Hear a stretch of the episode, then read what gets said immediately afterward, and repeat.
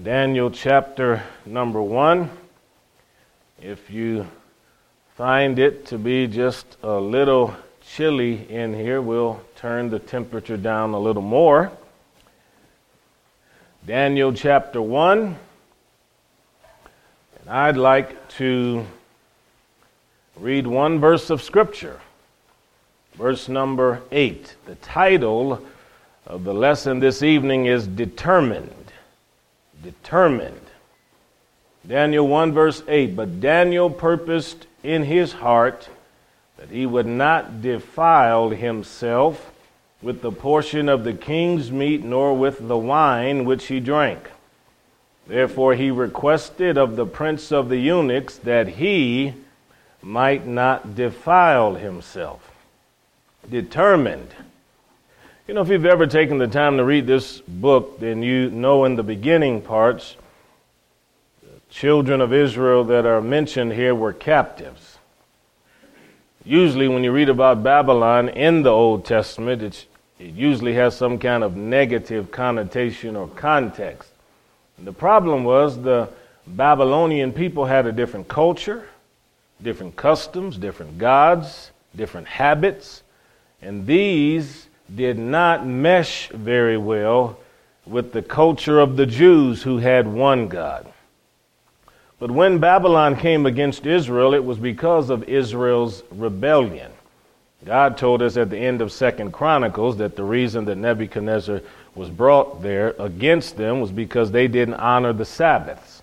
God sent one prophet after another to Israel. They rejected the prophets, many times persecuted the prophets, so the Lord said, You'll go away as captives. So Daniel is one of those captives, and he has several brethren. The thing that interests me in this is that despite the fact that he was in Babylon, he did everything possible to keep Babylon from really getting into him. He didn't like the culture, he wasn't interested in their deities at all. But the king needed some servants and some people to work for him, and he wanted foreigners to be involved with this whole process. So he told his prince over these eunuchs, he said, I want you to take some of these Israeli men, train them in the Chaldean language. I want them to learn our technology, and they're going to serve me. So, verse number 4 tells us that Daniel and his brethren were well favored, skillful in wisdom, and cunning in knowledge and understanding science. They likely had mathematical minds. The Chaldeans pioneered the study of astrology and astronomy. No doubt they were going to be involved with learning some of this and propagating some of this and explaining what's taking place in this world on the basis of some of that. But the one thing that Daniel did not want to be involved with was the eating of the food that the king's diet consisted of. That could have been because some of these meats and drinks were dedicated to gods. Whatever it was, Daniel knew he didn't want to have anything to do with it. Could have been camel meat, could have been some other kind of drink that wasn't good. And he said to the, the overseer, he said, Look, rather than allow us or force us to eat this, would you be so kind as to allow us to have our own diet and we'll just eat some vegetables and stuff? And the man said, Absolutely not. The king will have my head if I let you do that.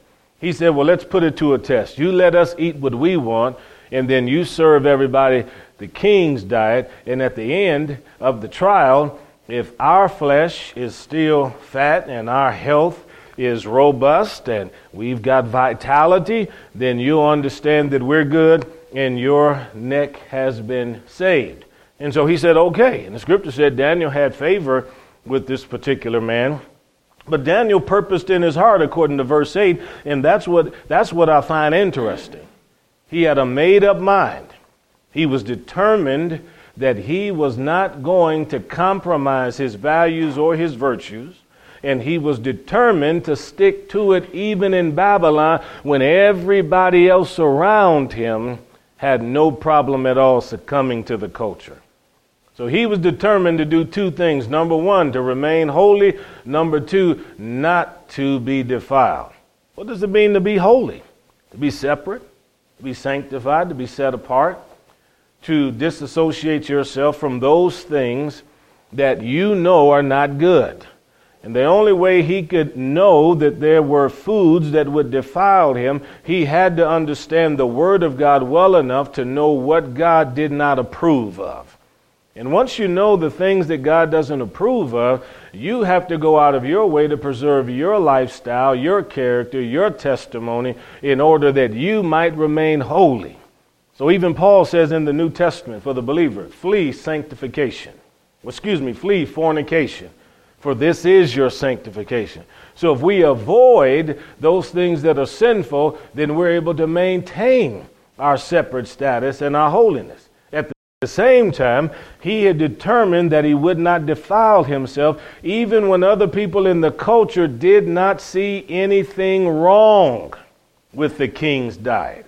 Remember, this meat and this drink was something that the king delighted in, but it was something that Daniel frowned upon. So just because you are surrounded by people who say this is okay, this is fine, you have to know what God says and you have to stand where God says.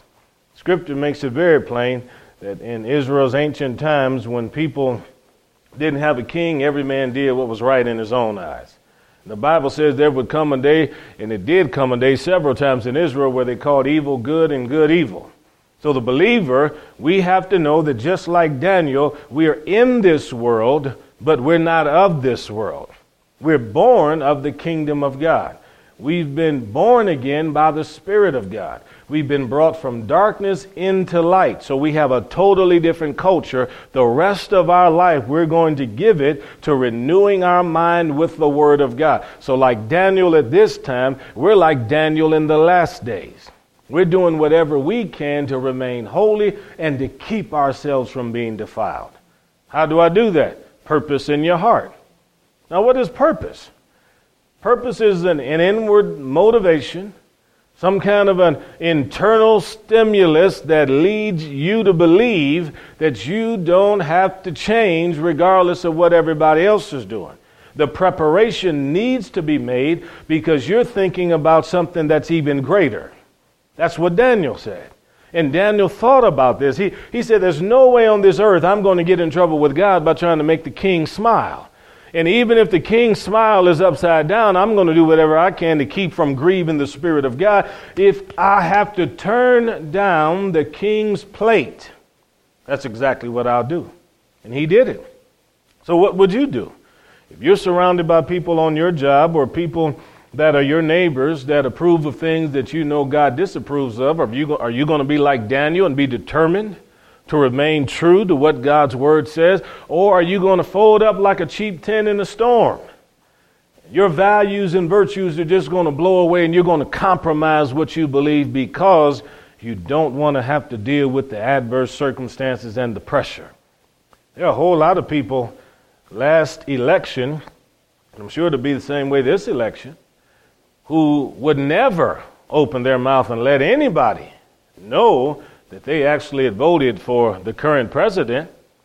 But there obviously had to be a whole lot of people that believed in him, even though you couldn't get them to say it with a microphone under their nose on television, because he ended up winning more states than the other one. And it'll probably be the same now. There's, there's such pressure on people to accept things that they don't want to accept that all around this nation, from the coastal cities trying to move around the corners and edges of this nation, there's this push upon rural areas to accept beliefs that they refuse to accept. And somebody has to be strong enough, like Daniel, to say, We refuse to partake of the diet that you're placing before us. Somebody has to be strong in their faith. And it begins when you purpose in your heart. Now let's go to 1 John. That's at the end of the New Testament, just before the book of Revelation. You'll find all the little Johns there. Go to 1 John, look at chapter number 2, and we can get another aspect of Daniel's life in ancient Babylon, but John was dealing with his own generation, and we'll apply it to ours. 1 John 2, verse 15 Love not the world, neither the things that are in the world. If any man loved the world, the love of the Father is not in him. Well, in this letter, the world is spoken of many times. And every time it's spoken of, it's in contrast to or juxtaposition to the believer and their world. So, the current society in which we live now, just like in John's time, was what we would call Antichrist. It's opposed to Jesus Christ, it's opposed to his culture. That's why there's rebellion on television. Every time the name of Jesus is mentioned, people don't care if you pray in the name of God. If they care at all, they're going to get upset if you mention the name of Jesus. So, our chaplains today, when they pray in the military, they can pray in God's name, but they'll start a war if they close it out within Jesus' name. Same thing happens at our graduations now. But there's a love for the world, the trends, the fads, the, the various ideas that, that change every few years. Some people are inundated with it. They take it all in and they become inebriated with it, and we're drunk on this culture of the world. And some people don't even know how to return to a sober mind to think the thoughts of God. And this is why when we look around at our young people, we'll see somebody that has a stripe of hair that's red, then next to it will be something green then there'll be another stripe that'll be blue, and then they have all of these different colors. And then if you look even closer, then we've got 19 earrings all over our face. They're in our cheekbones. They're all in our tongue and our chin. All of this because there is a, a, a misunderstanding of who we should identify with. And so there's utter confusion in this nation, and people have fallen in love with the world, and they feel like, I need to fit in or go along to get along. But, folks, I'm telling you, when you have a relationship with the Lord, you find your esteem and you find your identity in Him. Because when you're in Jesus Christ, He provides everything that you need. The scripture says you're fearfully and wonderfully made. You don't need to look to Hollywood. You don't have to look to a model. You don't have to look to anybody else to determine what you ought to be or what you ought to look like. When you look in the mirror, you look exactly like what God wanted you to be. You ought to be pleased with that. So don't fall in love with the world. Well, the world understands that if they're going to sell all of their goods and hawk their wares on the commercials, they've got to make everything interesting and attractive. You, you know that, don't you? Yes, yes, yes, they do.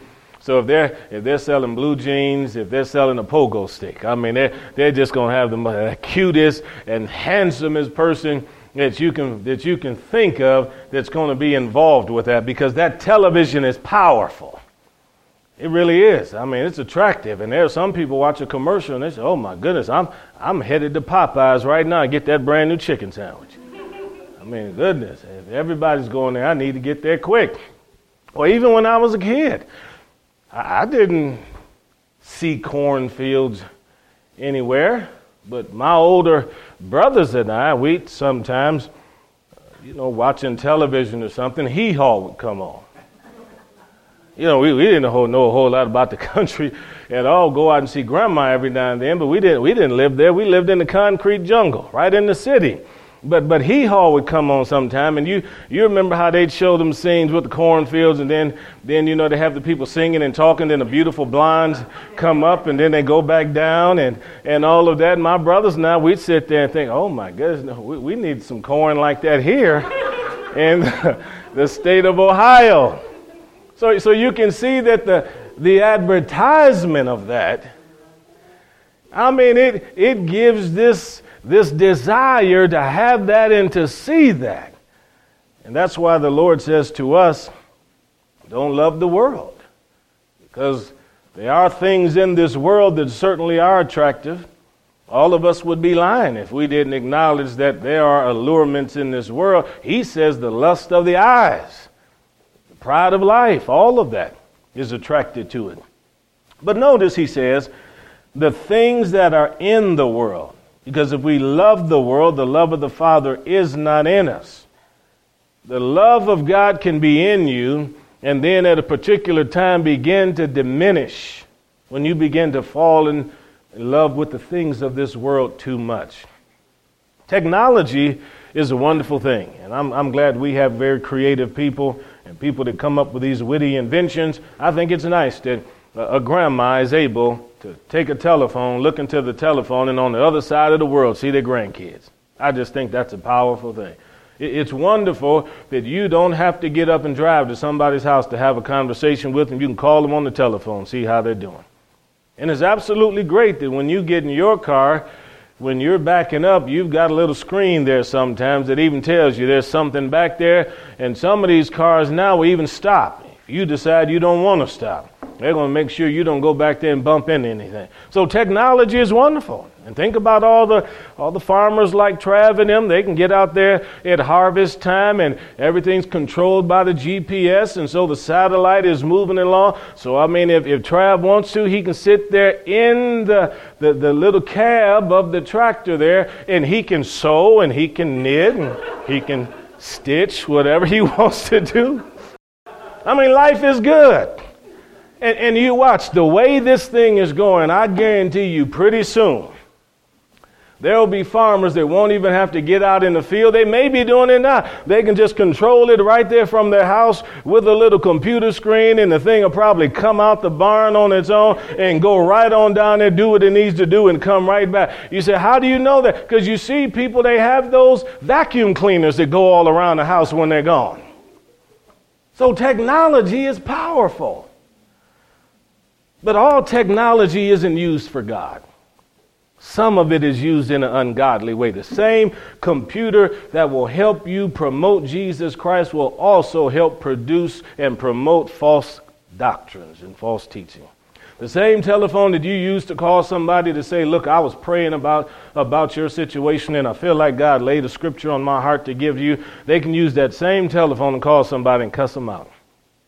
So all of technology can't, isn't used for, for godly things. But the one thing the Lord does say the things of this world you should not be enamored with to the point that you're in love with it. There are people who are married to their telephone. And if you take it away, their world falls apart.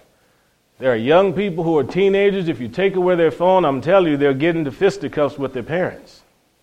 They'll fight. You go to restaurants sometimes and you'll see a couple look like they maybe been married 40 years. They're sitting at a table, never ever say a word to each other or even look up at each other because everybody's looking down into that telephone. Now they're not con- conversing at the table, but they're conversing on that telephone. There's something that, that's in all of this culture of ours that is causing the love of God to diminish in our life. That's why a lot of people today don't even know the Bible anymore. You go to church, they'll put the verses up on the screen. You don't need your Bible anymore. If you lose your, your, your Bible on your phone and your phone goes dead and somebody says turn to Second Chronicles, then you won't know where to go. Because you're so used to everything in the technology telling you exactly what you should do. And once the love of God begins to diminish in a person's life, they fall away from the Lord and they no longer are as determined as they once were.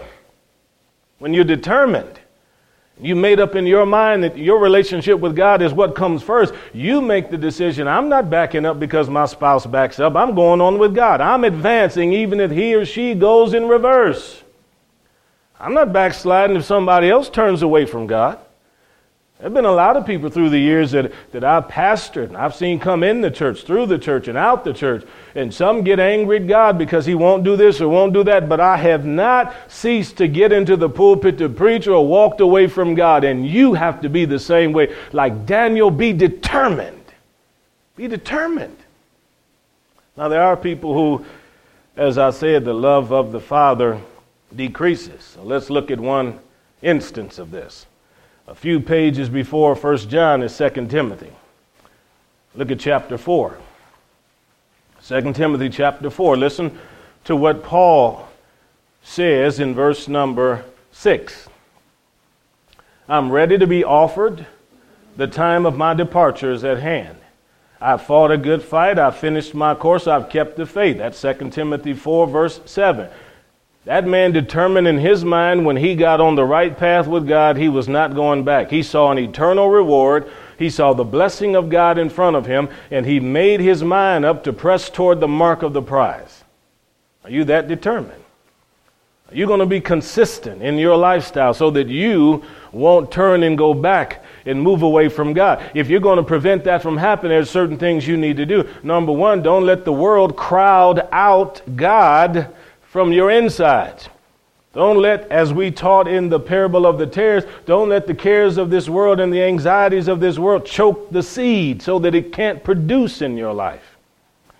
This is what this gentleman did here a little bit later. In verse 8, it says, Henceforth there's laid up for me a crown of righteousness, which the Lord, the righteous judge, shall give me at that day, and not to me only, but unto all them also that love his appearing. Here's a man that loved the appearing of the Lord more than he loved the things of this world.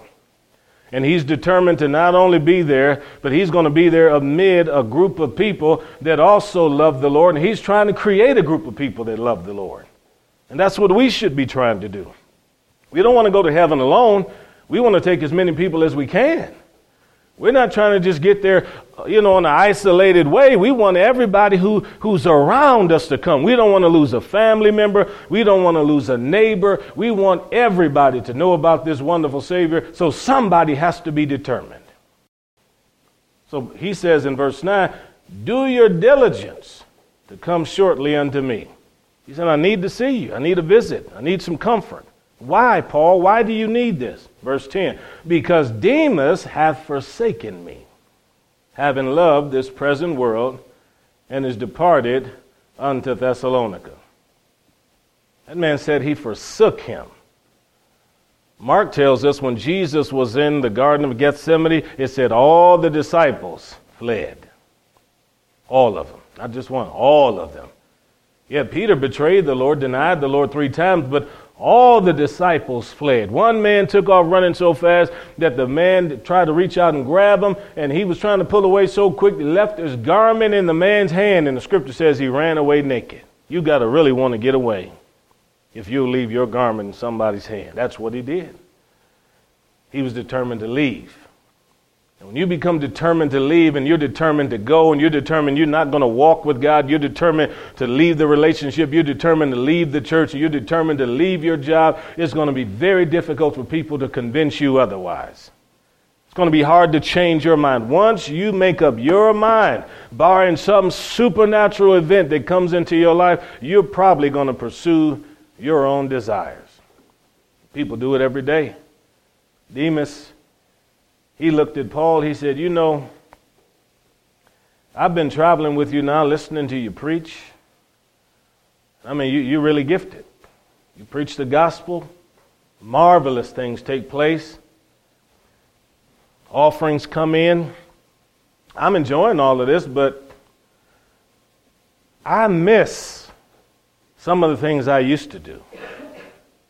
You know, your gift is in preaching. Your gift is, is in traveling. You've got a grace to do all of this stuff that you're doing, but, but I, I feel like I have gifts and talents that are in other directions.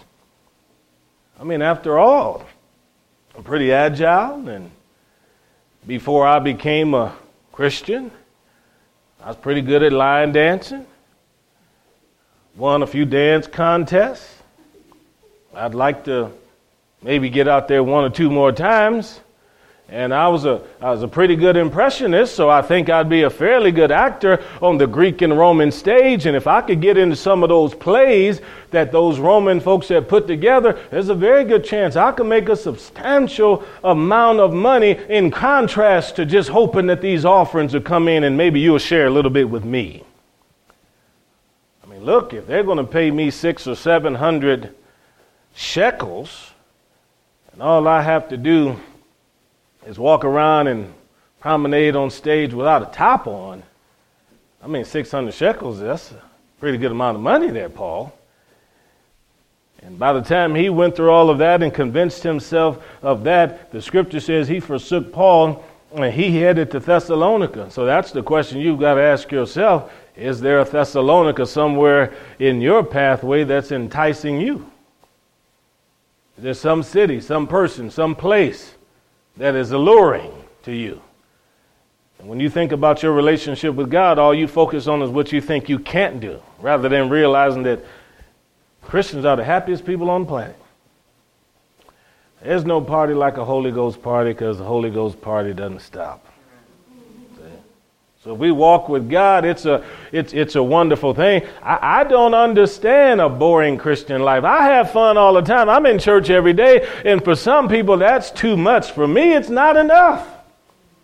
The one thing my wife and I talk about constantly is we miss being in the big city where there's a revival going on nearly every night. You could go to any any church and find somebody preaching about God and you could kneel down and pray and you'd be able to witness to people and talk to folks about the king. But we've had to kind of create that for ourselves by having church here, having church there, having church here, having church there. But for other people, you folks are fanatics. Why do you have to be? Nobody needs to be in church as much as you folks are in church. I even told my mama one time, I, I said, you, you need to come on out here and visit us. She said, you, you guys still doing church five nights a week? she said, I'm a Baptist. We don't do church five nights a week. See? Well, some, some people, you know, that's, that, that's too much for them. But Thessalonica is not enticing to me. What is there in your past? What is there in your background, in your BC days, that you still find attractive? What do you really miss? Do you miss waking up in the morning with a hangover? Do you miss that? Do you miss having to go from job to job because you couldn't be consistent with a job? Do you really miss being with someone, yelling and screaming and cussing and hollering in the morning, in the afternoon, and night? Do you miss driving around the block 15 times every evening because you don't want to go home? You really miss that. You miss waking up the next day looking at the hole in the wall, wondering how it got there. Then looking at your fist and realizing you got bruises there. Do you really miss smoking six packs of cigarettes a day?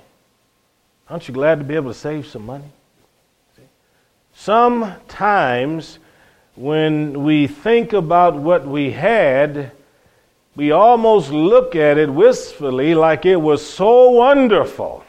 But when we were in it, we were sitting there longing to be out of it. God, if you would only help me, I'd change my life. And then when He does, then we start looking at Thessalonica again because we said, look, this gospel stuff, this stuff is too rigid. It's, it requires a disciplined life. The way seems too narrow and confining. I used to be on the broad way and I was having the time of my life. But now, it seems like God's working on my character. He's changing this about me. He's changing that about me. You should praise God every day that you have a, a Christian spouse, a Christian family, or you know God. Yeah. Your life would be a mess without God. If you think it's bad now, without God, it'd be worse. I can promise you that. But knowing God, that's what makes the difference. So we're, we're planning for eternity by doing the things that we're doing, and that's what we should really be concerned about because it's an important thing. If you've ever seen any of those documentaries where people are trying to climb Mount Everest or something like that, then you know there's a lot of preparation goes into it. And you watch how these people will try to raise all of this money because it's going to cost you no less than $75,000 just to be able to get there and try to do all the stuff you need to do. That's not even counting all the equipment you're going to need.